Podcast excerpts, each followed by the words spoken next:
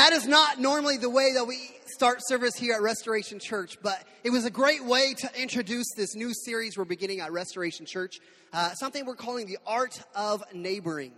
And uh, it's going to be kind of a vision series for us to kind of deal with this idea on how do we neighbor, how do we love people, um, how do we connect with people on this idea.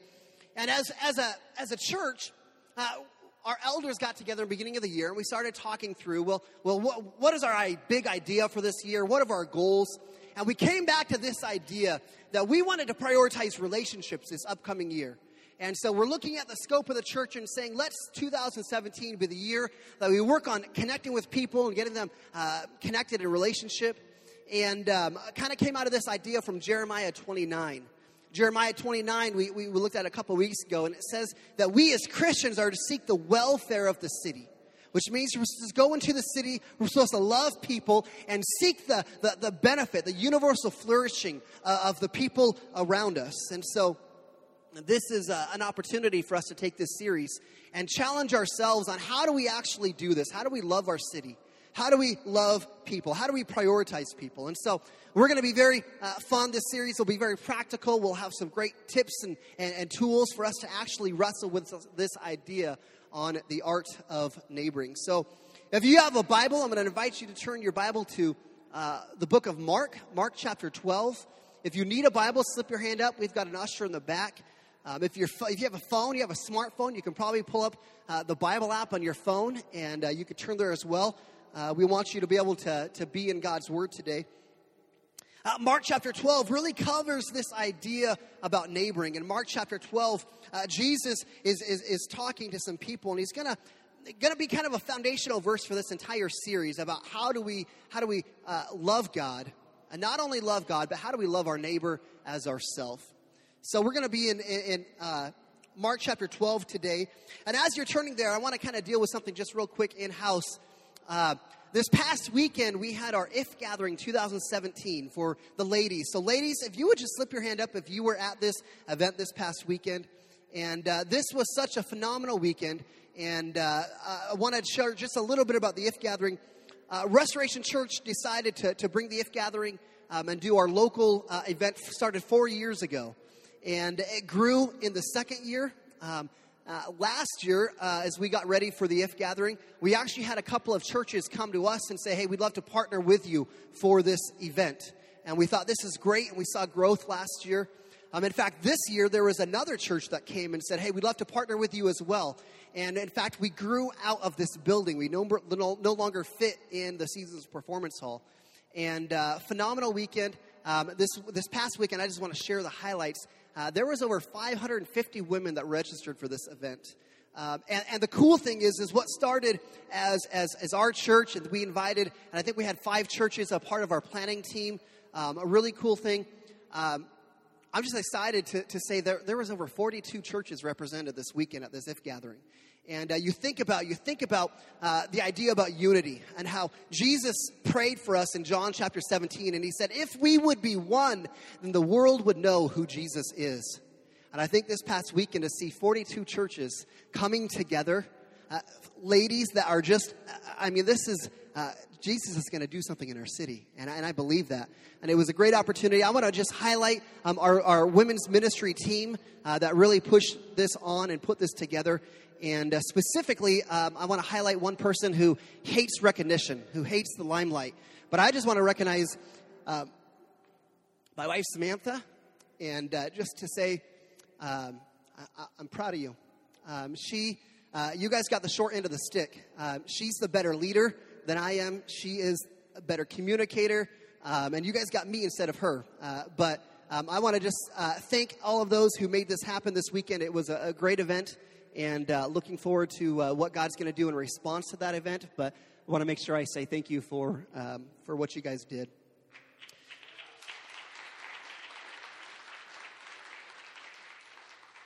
All right, so today we are in Mark chapter 12, and before we, we, we jump in, I'm going to ask you just to join me in a word of prayer. God, we want to thank you for just this chance to be here today and uh, to be able to be, open up your word. And God, as we kind of deal with these ideas, I pray, God, that you would help us to, to look at ourselves and see the areas we need to grow. God, this is a, a, topic that for many of us we've heard many times, but God, I pray that you wouldn't uh, allow us just to tune out, but you'd allow us to lean in, that you would challenge us, that you would stretch us, that you would grow us, and that God, you would speak to us. And uh, Lord, I pray that we would walk out of here um, with, with a passion, God, to be obedient to what you've called us to do, and that's to love the people around us. God, I pray that you would just allow your presence to rest on us now. And uh, God, we just thank you for, for that. We ask this in your name. Amen.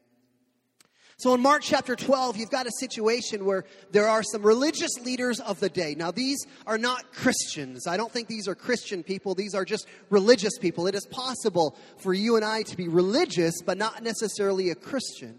And these religious leaders, they come up to Jesus and they're trying to ask him these questions and trying to get Jesus to, to get tripped up. They want him to say something wrong so they can say, Look, Jesus, you aren't the Son of God because we got you to mess up. And so they're trying to trap him. And one of the leaders, one of the leaders, it says in verse 28, it says, And one of the scribes came up, and they heard them disputing with one another. And seeing that he answered them well, he asked to him, asked Jesus, Which commandment is the most important of all? Now, if I was there, that's the kind of question that I would want to know. Like, that's the question I would ask. Because when you look at the scope of specifically the Old Testament, there are over 600 laws that, that, that you had to obey to be obedient to Christ, okay, to, to God. So there are there there were commands, you know, like like don't do this, and and you've got to do that, and you know we could look and say the Ten Commandments would be an example of that. You know, the Ten Commandments, I think it's don't chew, don't don't smoke, don't chew, don't go with girls who do. And so there's all these rules that you had to follow to be obedient to God. And the, the, the, the, scribe comes up to Jesus and says, All right, Jesus, here's, here's the deal. You've got all these commandments, all these rules. Which one is most important? Like, which one should I prioritize? Like, which of those are misdemeanors and they're not really that important? But what is number one? And Jesus has a response for him. He says in verse 29 Jesus answered, The most important is this. He says, Hear, O Israel, the Lord our God is one and you shall love. I want you to see that word love. Because notice he says, I want you to love. I don't want you to just to believe. We have this idea, as long as I believe, that's enough. But God's not looking for our belief. He's looking for something more than just believing. He wants our heart. He wants our love. And he says, And you shall love the Lord your God with all your heart, with all your soul, with all your mind, and with all of your strength. Do you hear that? He's saying the most important thing, listen, the most important thing to God is not our sexuality, it's not whether or not we go to church. The most important thing to God is that we love Him first and foremost above everything else. And that means for you and I, it means that when we're looking at how we love our family and how we love our spouse and how we, how we love our jobs, like those things are secondary. Those aren't the first loves how we even, I would say, a lot of us love ourselves and we prioritize ourselves. And Jesus says all those things are secondary. First and foremost, you are to love God. That is the center of your heart, is to be centered upon God. And he says, I want you to love your God with all your heart, with all your soul, with all your mind, your, with all your strength. This means there's every part of you that's supposed to love God. You don't hold this part back. You don't say, well, well, God, I love you on, you know, every day except for Friday. Friday's my day. I'm going to love myself more than you on Friday. No, no, Jesus says every day, every part of your being is supposed to love God. And he says this is the first and greatest commandment, but he doesn't stop there. He continues in verse 31 and it says, The second is this you shall love your neighbor as yourself. Now I'm looking at this and I'm saying, Whoa, hold on a second there, Jesus. Like, like you were asked for one commandment. You're cheating. You just gave two. You said to love God and love people. That's cheating. That's not fair, Jesus. You can't do that. But there's a uh, there's a statement that he said, something very significant that we need to understand how these two commandments relate to each other. So he says, "You shall love the Lord your God with all your heart, with all your soul, with all your mind, with all your strength." And he says the second commandment is like it: you shall love your neighbor as yourself. And this next phrase I want you to, to, to listen to because this is going to be translated the same in just about every uh, Bible, every modern Bible, Bible version we have. He says, There is no other commandment, singular. There is no other singular commandment greater than these, plural.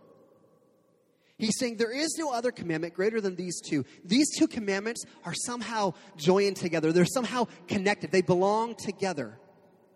He's saying there's nothing greater than these. And so, so what we have to do is we have to try and understand, well, what is, what is Jesus, how's he relating these two commandments together? Why are they so significant that they can't be separated? And so, uh, you, to understand that, we've got to look at the book of uh, 1 John, 1 John chapter 4. You don't have to turn there. Um, we'll have the words up on the screen in just a second. But uh, the gospel writer John, he says something in chapter 4 that helps us to understand how these two commandments about loving God and loving people are connected. They're, they're, they're joined together. They, they, they belong into the single greatest commandment. So John writes in verse 20, he says, uh, 1 John 4 20, if anyone says, I love God, and hates his brother, he is a liar. For he does not love his brother. For he who does not love his brother whom he has seen cannot love God whom he has not seen. And he says in verse 21, and this commandment we have from him Okay, this commandment, he's pointing back to what Jesus just answered that scribe, all the way back to Mark chapter 20. John is saying, I'm pointing back to that idea about the greatest commandment. He says, Whoever loves God must also love his brother.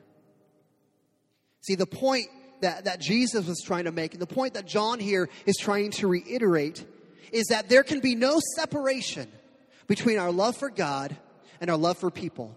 You can't separate those two things. You can't have a, you can't have a love for God but not love other people. This idea is, is, is, we've got to grasp and understand that it is possible for us, it is possible for you and I to love people but not love God. But it is absolutely, according to Jesus, it is absolutely not possible for us to, to love God and to not love other people.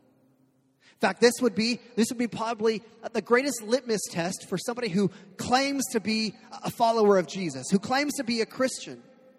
Because if we claim to be a Christian and we don't love the people around us, Jesus just said you don't really love God.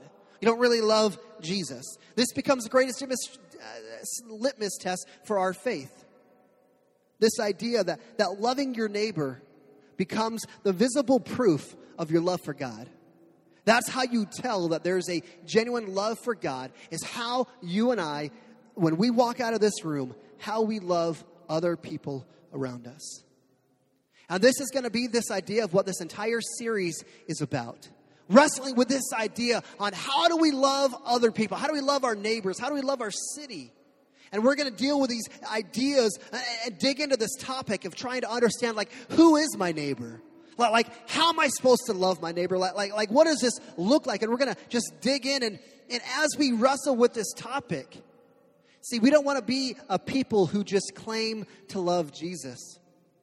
We want to be known as a people who demonstrate that love for Jesus and our love for the people around us, and our love for our city, and our love for our neighbors. And, and I think we come to this point, and I want to just mention a word of caution, okay? I know we are a church plant, Restoration Church. We are three and a half years old, almost four years old. We planted intentionally downtown. And this idea about loving people is part of our DNA for who we are as a church. I mean, it, we've talked about it time and time again at Restoration Church. And, and because we've talked about it before, there comes a temptation. There, there might be a temptation for some of you.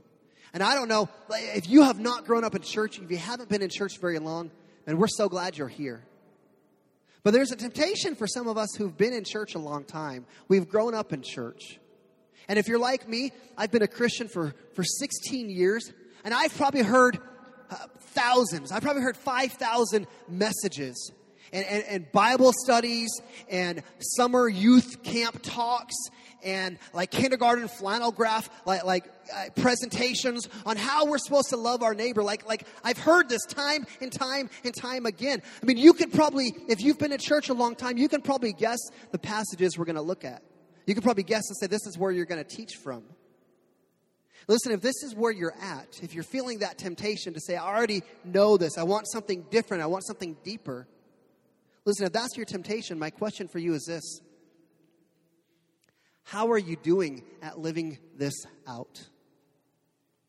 Because Jesus just told us that we can't love God if we don't love our neighbor. So, how are you actually living this out? Listen, if, if, if your life looks like this, if you're looking and saying, My business, man, my business, I've been talking about Jesus and there's a spirit of revival over my entire business and all my coworkers are repenting of sin and worshiping Jesus. Listen, if you're if you're a student, you're saying, man, every kid in my homeroom class, they, they worship Jesus, they follow Jesus. If you are saying everybody in my neighborhood has become a Christian, and we've got so many Christians in my neighborhood, we're going to do a church plant right in my neighborhood. Listen, if that's you, like I give you permission to take the next five weeks off and just kind of tune out and, and not pay attention. But I'm going to guess that many of us in here today, our knowledge of loving our neighbors as ourselves, our novel, our knowledge of this far exceeds our obedience to living it out. I'm going to guess that most of us in here today are in that situation where our knowledge of loving other people far exceeds the actual practice of living it out. See, the reason I can say that about most of us in here is that's probably true about myself. That's probably true about myself. If you were to say, hey, Kevin, how many people did you lead to Jesus this past year? I mean, I, I can say I probably led a lot because I have a unique opportunity. I get to stand up in front of a church every week and, and, share the gospel. I get to go and speak to, to youth camps and, and I get to share the gospel with a couple hundred people every month. And so I have a unique opportunity. But if you ask me outside of my ministry at Restoration Church, Kevin, how many people did you personally lead to Christ? If I'm going to be honest, I'm going to say not many. I mean, I, will be honest. I mean, I've had I've had intentional conversations. I've been in relationships with people. I've, I've, I've, I've witnessed to them. I've, I've been in those conversations. I've invited our neighbors to church. I've, I've sought to love and serve people. In fact, I coached Little League Baseball with a specific intention to love on families and be able to, to reach out to them in the name of Jesus. But if I'm just being straight up honest with you, sometimes it's hard to live this out. Sometimes it can be difficult. And I'm thinking, man, if I'm a pastor and I generally desire to, to follow Christ in my life, and if this is an area in my life where my knowledge far exceeds my obedience to it, if this is an area in my life that I know is a growth area, I'm going to assume that there are many of us in this room that are in the same boat. And so, this is my prayer for us during this series. My prayer for us is that we would not yawn at what Jesus calls the second greatest commandment. My prayer for us is that we would not assume this is a series for our church, but this is a sermon series for you and for me and for every one of us. So here's what we're going to do this morning. I want to share just a little bit of the heart behind this idea about why I think this series is, is relative for you and I uh, in our context, in our city, in, in, in, our, in our nation, in our world, in our culture around us. I want to deal with three reasons why I think this series is, is, is, is right for us. The first idea when you and I look at the scope of Christianity, when we're looking at the scope of Christianity in our city, in our, in our, state, in our world, in our culture, when we're looking at the scope of Christianity, what Jesus said is supposed to distinguish, distinguish us as Christians, I don't think is what distinguish us as Christians. I mean, I mean, just just picture this. If you and I were to go to a concert um, on a Saturday night at the Seasons Performance Hall, they do a big event. If you and I were to go to Northtown Coffee House and we were to talk to somebody who doesn't go to church, who isn't a Christian, and we were to ask them, "How do you know a person is a Christian?" I mean, think about the answers that you and I might hear from people. There's going to be a variety of answers we're going to hear. Some might say, well, if you go to church, well, that makes you a Christian, right? Some would say, well, well, your political affiliation, how you vote, proves whether or not you're a Christian or not. So, you know, what, what, what, what, what, what side are you on? Maybe, maybe, uh, maybe they'd say, well, well, what you wear makes you a Christian. Like if you wear the, the, the, the cross necklace or if you've got like the Greek tattoo on your shoulder, like, you know, that like that's obviously a symbol that you love Jesus because you got that tattoo on your shoulder. Maybe, maybe you got the bumper sticker that, you know, that obviously you're a Christian because you got the bumper sticker. Maybe, maybe they'd say, well, we're in America. Isn't America a Christian nation? So we all are Christians, right? Maybe, maybe they'd say, well, well, I, I saw on Facebook, you shared that picture. You know, that picture that says, like if you like Jesus, share this picture if you love Jesus. You shared the picture. Obviously, you're a Christian. I mean, I mean, what would our world around us say makes and defines what a Christian is? Jesus gave us a very clear answer. Jesus said there's a very distinguishing fact that determines whether or not we are a Christian or not. In John chapter 13, Jesus speaks very specifically. He says in verse 35, By this, all people will know that you are my disciples. You see that word all? I love this idea. By this, all people, not just by this, other Christians will know you're a Christian. No, by this, all people will know that you are a follower of Christ. This is tremendous. It's exciting. He says, By this, all people know that you are my disciples if you have love for one another. You see, I think this is why this series is so important for us today.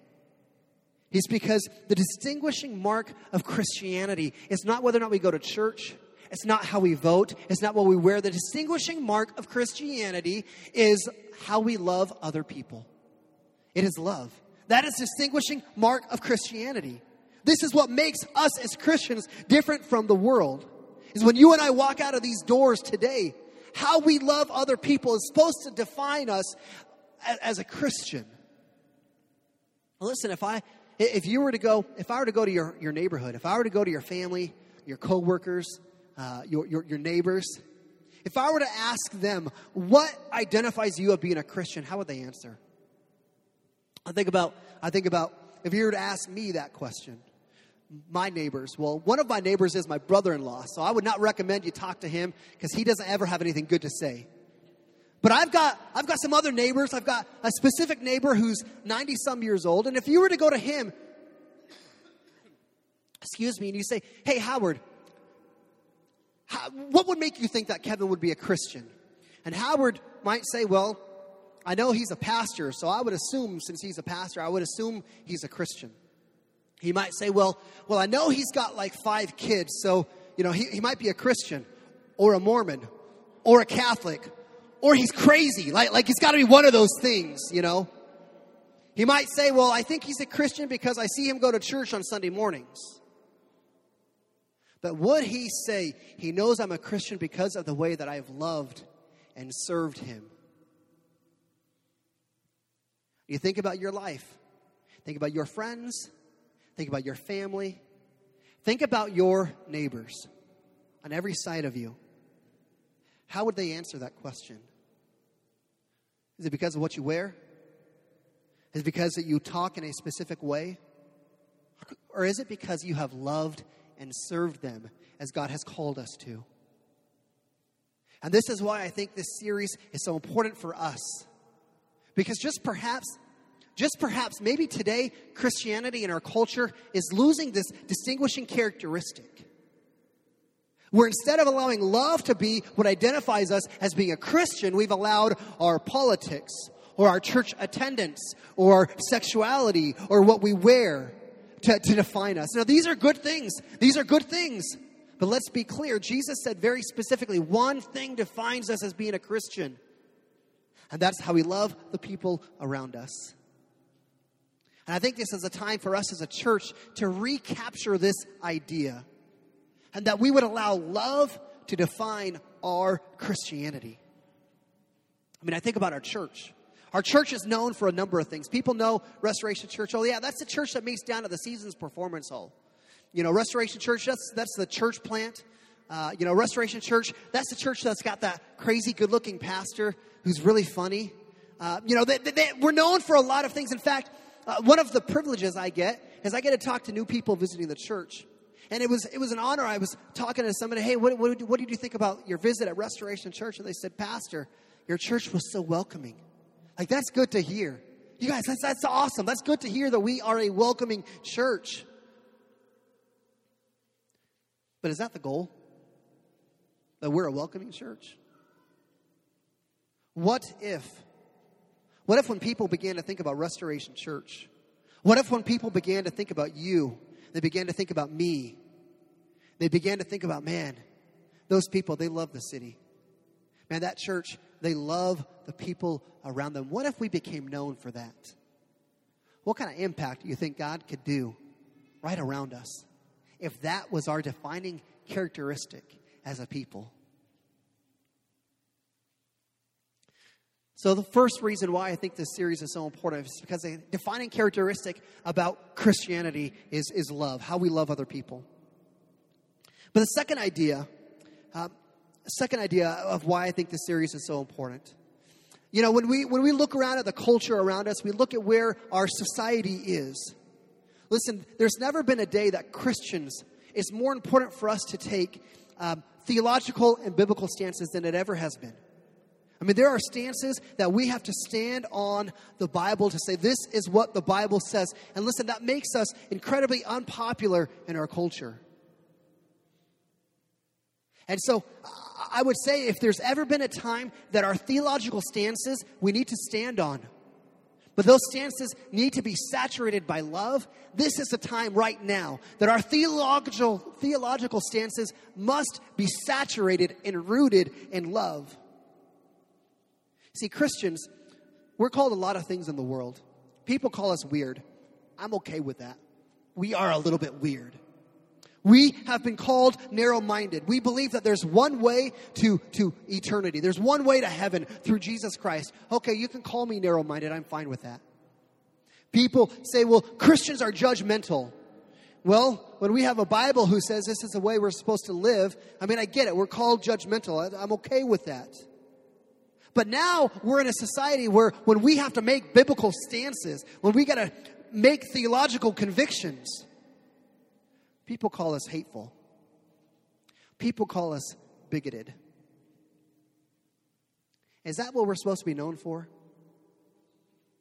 See, some Christians, they just don't get this idea about loving their neighbors. And so, what some Christians like to do is they like to take the Bible, they like to beat people with it to say, this is what the truth is. And I'm going to hit you over the head and say, this is what it is. And listen, I'm not talking about those crazies at Westboro Baptist Church. Like, I've seen Facebook. Have you been on Facebook? Like, you see some of the things that we Christians write? That is not rooted in love. That is us taking our theological convictions. So I'm going to beat you with it because I'm, I'm here. Listen, what if our faith was not defined, defined by those theological stances, but what if our faith was defined by those theological stances that are saturated in love? Listen, we have to take biblical stands. We got to stand for truth. We got to stand for what God's word says. This is not a season that we don't take a stand. We have to take a stand against what is uh, contrary to our, our society around us. But listen, I would say because of that, because we take stands for things that are contrary to the society around us, it has never been more important than now that our stances are rooted in love. That we would be known for the way that we love people, the way that we served them. In fact, I would say that if we loved and served people, they'd be more open to hearing our theological stances if we loved and served them first. In fact, this is what, uh, this is what the Apostle Paul says in 1 Corinthians chapter 13. 1 Corinthians chapter 13, this is the love chapter. And here's what Paul says. He says, verse 1 If I speak in the tongues of men and of angels and have not love, I'm a noising gong or a clanging cymbal. You've been to a lot of weddings, you hear that verse shared often. And what it's saying is if I can speak like an angel, if I can speak and have a, clear truth and clear theological convictions, that's good. We want that. But he said if it's not rooted in love, then we're just like a clanging cymbal that's drowning out our own message. Verse 2, he says, And if I have prophetic powers, if I have the ability to preach the word of God, and I understand all mysteries and all knowledge, this means if I can have great theology, and if I have faith so as to remove mountains, a faith that believes that God can and still does do miracles, he says, if I can do all these things, but I have not love, I am nothing. The reality of I know there are someone here today that you've been hurt by the church. You've been hurt by the church because they've taken the Bible and said, no, without love, this is what I want you to do. Listen, if that's you, I'm sorry that you've been in a church that you haven't experienced the love of Christ that we're called to, to do. I know there's this idea that, that we'll say, well, the most loving thing I can do is share the truth with you and, and just make sure you know the truth. Listen, that's not the way that Jesus did it. I mean, Jesus would probably be the greatest example of how we're to marry these ideas of a truth saturated in love. When you look at the example of Jesus, Jesus never rode up and crushed people with the Bible. Okay, he did do that to the religious people, the Pharisees. But to normal, everyday people, Jesus never came up and said, Listen, you're in sin. In fact, you look at the Bible, what Jesus did is he walked into their story. First, he loved them, he befriended them, he served them. And then after the love came, after the friendship came, after the serving came, then he told them the truth and called them to repentance. Example the, the woman caught in adultery, John chapter 8. Maybe you know the story, maybe you don't. The law on that day was if you were caught in the act of adultery, that you would be stoned to death. So the story goes that the religious leaders, they catch this woman uh, caught in the act of adultery. They bring her out to the town square and they're all ready to stone her until Jesus steps in. And remember what Jesus said? He said, Whoever is without sin, you can throw the first rock. And all the religious leaders dropped their rocks. And then Jesus looked at this woman and he said something very beautiful. He says, Woman, where are your accusers? They're all gone. Remember what he said next? He says, Neither do I condemn you.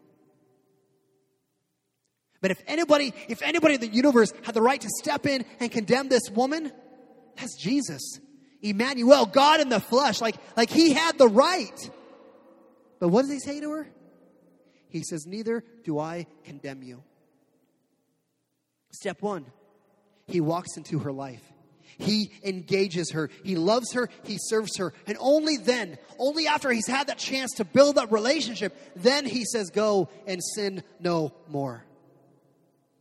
There's grace, there's love, and then there's truth. And that completely changed her life. So that's one story. No, it's all over the New Testament, all over Jesus' life. What about Zacchaeus? Zacchaeus was a wee little man, and a wee little man was he. Climbed up in a sycamore tree for the Lord he wanted to see. Remember what happened? Jesus rode by and said, Zacchaeus, come down from the tree because I'm going to your house today. What if Jesus came by and said, You know what? Zacchaeus, come down from that tree. We need to deal with your sin. We need to deal with the fact that you've been ripping people off.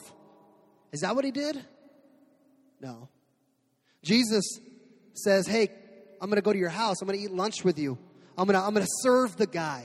I'm going to, I'm going to serve you. And only then does Jesus begin to say, Hey, Zacchaeus, you know, you probably ought to pay back all those people that you've stolen from. You got to do something about that. First comes grace and love, and then comes the truth. Listen, the New Testament, the life of Jesus, could go on and on and on.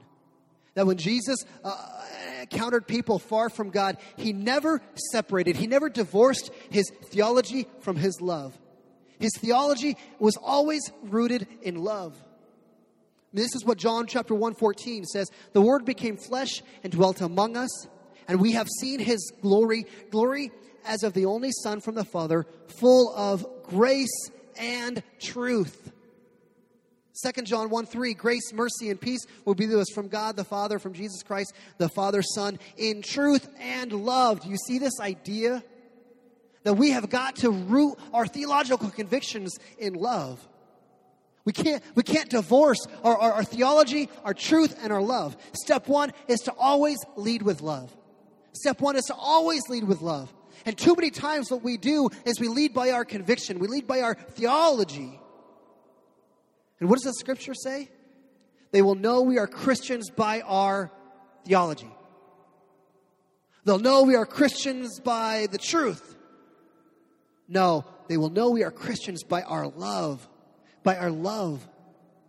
I think, I think it was Theodore Roosevelt that said this. He said, People don't care how much you know until they know how much you care. Listen, isn't this the truth? The most effective way for us to share our truth, to share the Word of God, is through love. To build a relationship, to care about the person. And once there's that care and that concern, they're open to the truth of the Word of God.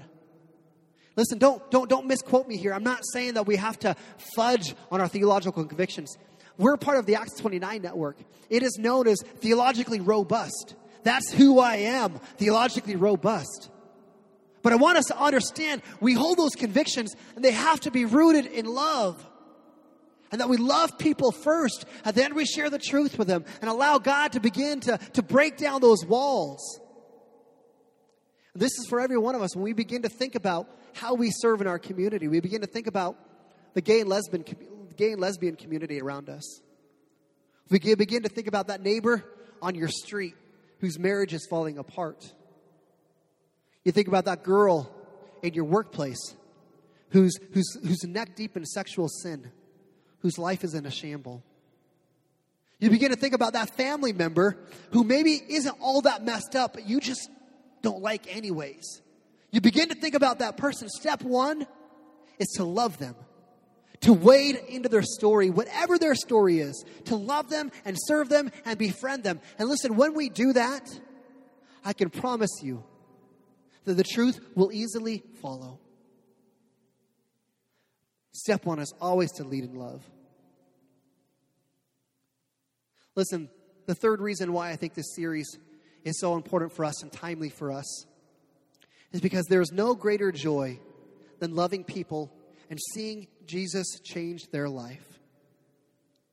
You see, when our knowledge exceeds our obedience to this idea, we miss out on one of the greatest pleasures and joys that the Christian life has to offer. See, when our when we when we make our faith just this on a Sunday morning, just what we do to, on a when when this is all there is to our faith. Listen, this is wonderful. But when this is the extent of your Christian faith, of your experience with Christ, when your love is vertical and it's not horizontal, you are missing out on one of the greatest joys that you have the opportunity to experience. And if you've ever been used by God to, to witness to somebody, to love people, and watch as God changes their life, listen, there's no, there's no greater joy. In fact, I remember as a young Christian, the very first time I had the opportunity to be used by God in ministry. I was a new Christian, and they, they, they needed a, a Sunday school teacher for fourth and fifth grade boys. And I said, sure, I could probably figure out how to teach some little boys. And we had this class, and, and at the church that we had, they had a bus ministry. So they would take the bus around town, and they'd pick up kids uh, who came from pretty hard, uh, hard family backgrounds. And I had this group of boys in this class, and there's one of these boys who was a little bit bigger. His name was Javier, and he was a good kid. And I had the chance to connect with him, and, and I noticed, uh, I noticed he was gone for about two months. And I'm asking around, hey, where's Javier been? I haven't seen him in a while. You know, where's he been? And he's like, oh yeah, he's with his brother. Like, okay, well, well, I'd love to connect with him. I'd love to see him back at church. I remember Javier came back after being gone for about two months. I'm like, man, where, where have you been? Like, I've missed you. He said, ah, oh, Kevin, he said, uh, you know, my brother told me something. My brother said God isn't real. My brother said, you know, you're just wasting your time with that, that Christianity stuff. God can't do anything in your life. He said, Kevin, I believed him. I started following my big brother around. I started doing the things that my big brother did. And he said, You know what? I didn't like it. I didn't like the way it made me feel. I didn't like the way it made me treated, the way that they treated me. And he said, You know, when I come to church, he said, Kevin, you love me. Kevin, you accept me. Kevin, you, you care about what goes on in my life. He said, Man, I want that. That's what I want. I want to feel loved and accepted.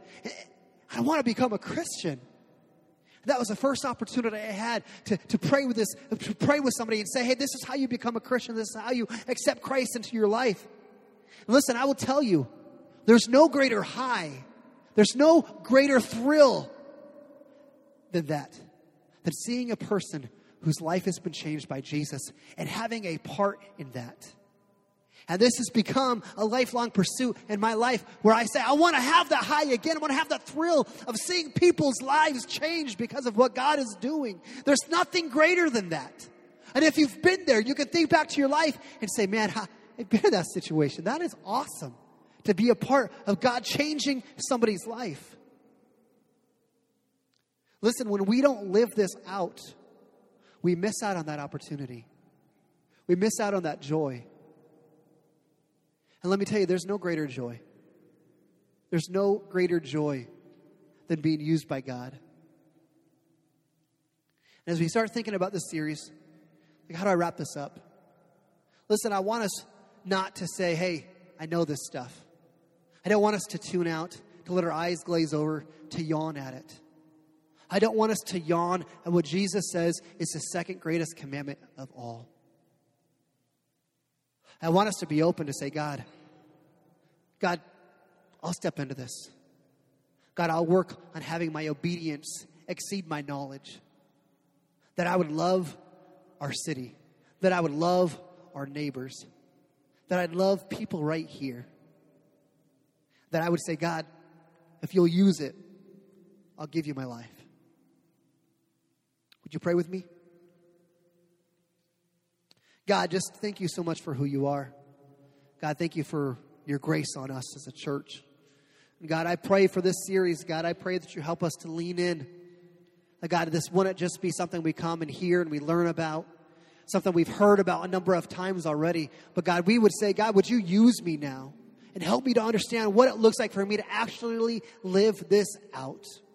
God, help us to be a church that isn't just hearers of the word, but that we would be doers of the word. That God, we would be a church and a people that aren't defined by our church attendance, aren't defined by what we wear, but the way that we speak, that we would be defined by the way that we love. That we would love people the way that you've loved them, sacrificially. The fact that Jesus, you came for us, you loved us, and you gave your life as a ransom. You gave your life on the cross for us so we could have a relationship with you. And God, I pray that you help us to learn and understand how we are to love people, to sacrifice. Have the opportunity for the gospel to be heard. God, I pray that you would work in our hearts, work in our lives, work in our neighborhoods, work in our church, and work in our community. That God, you'd be made great. That God, we'd see lives changed. That God, you'd use every one of us. God, thank you for meeting us here today. We love you, Jesus. We ask this in your name.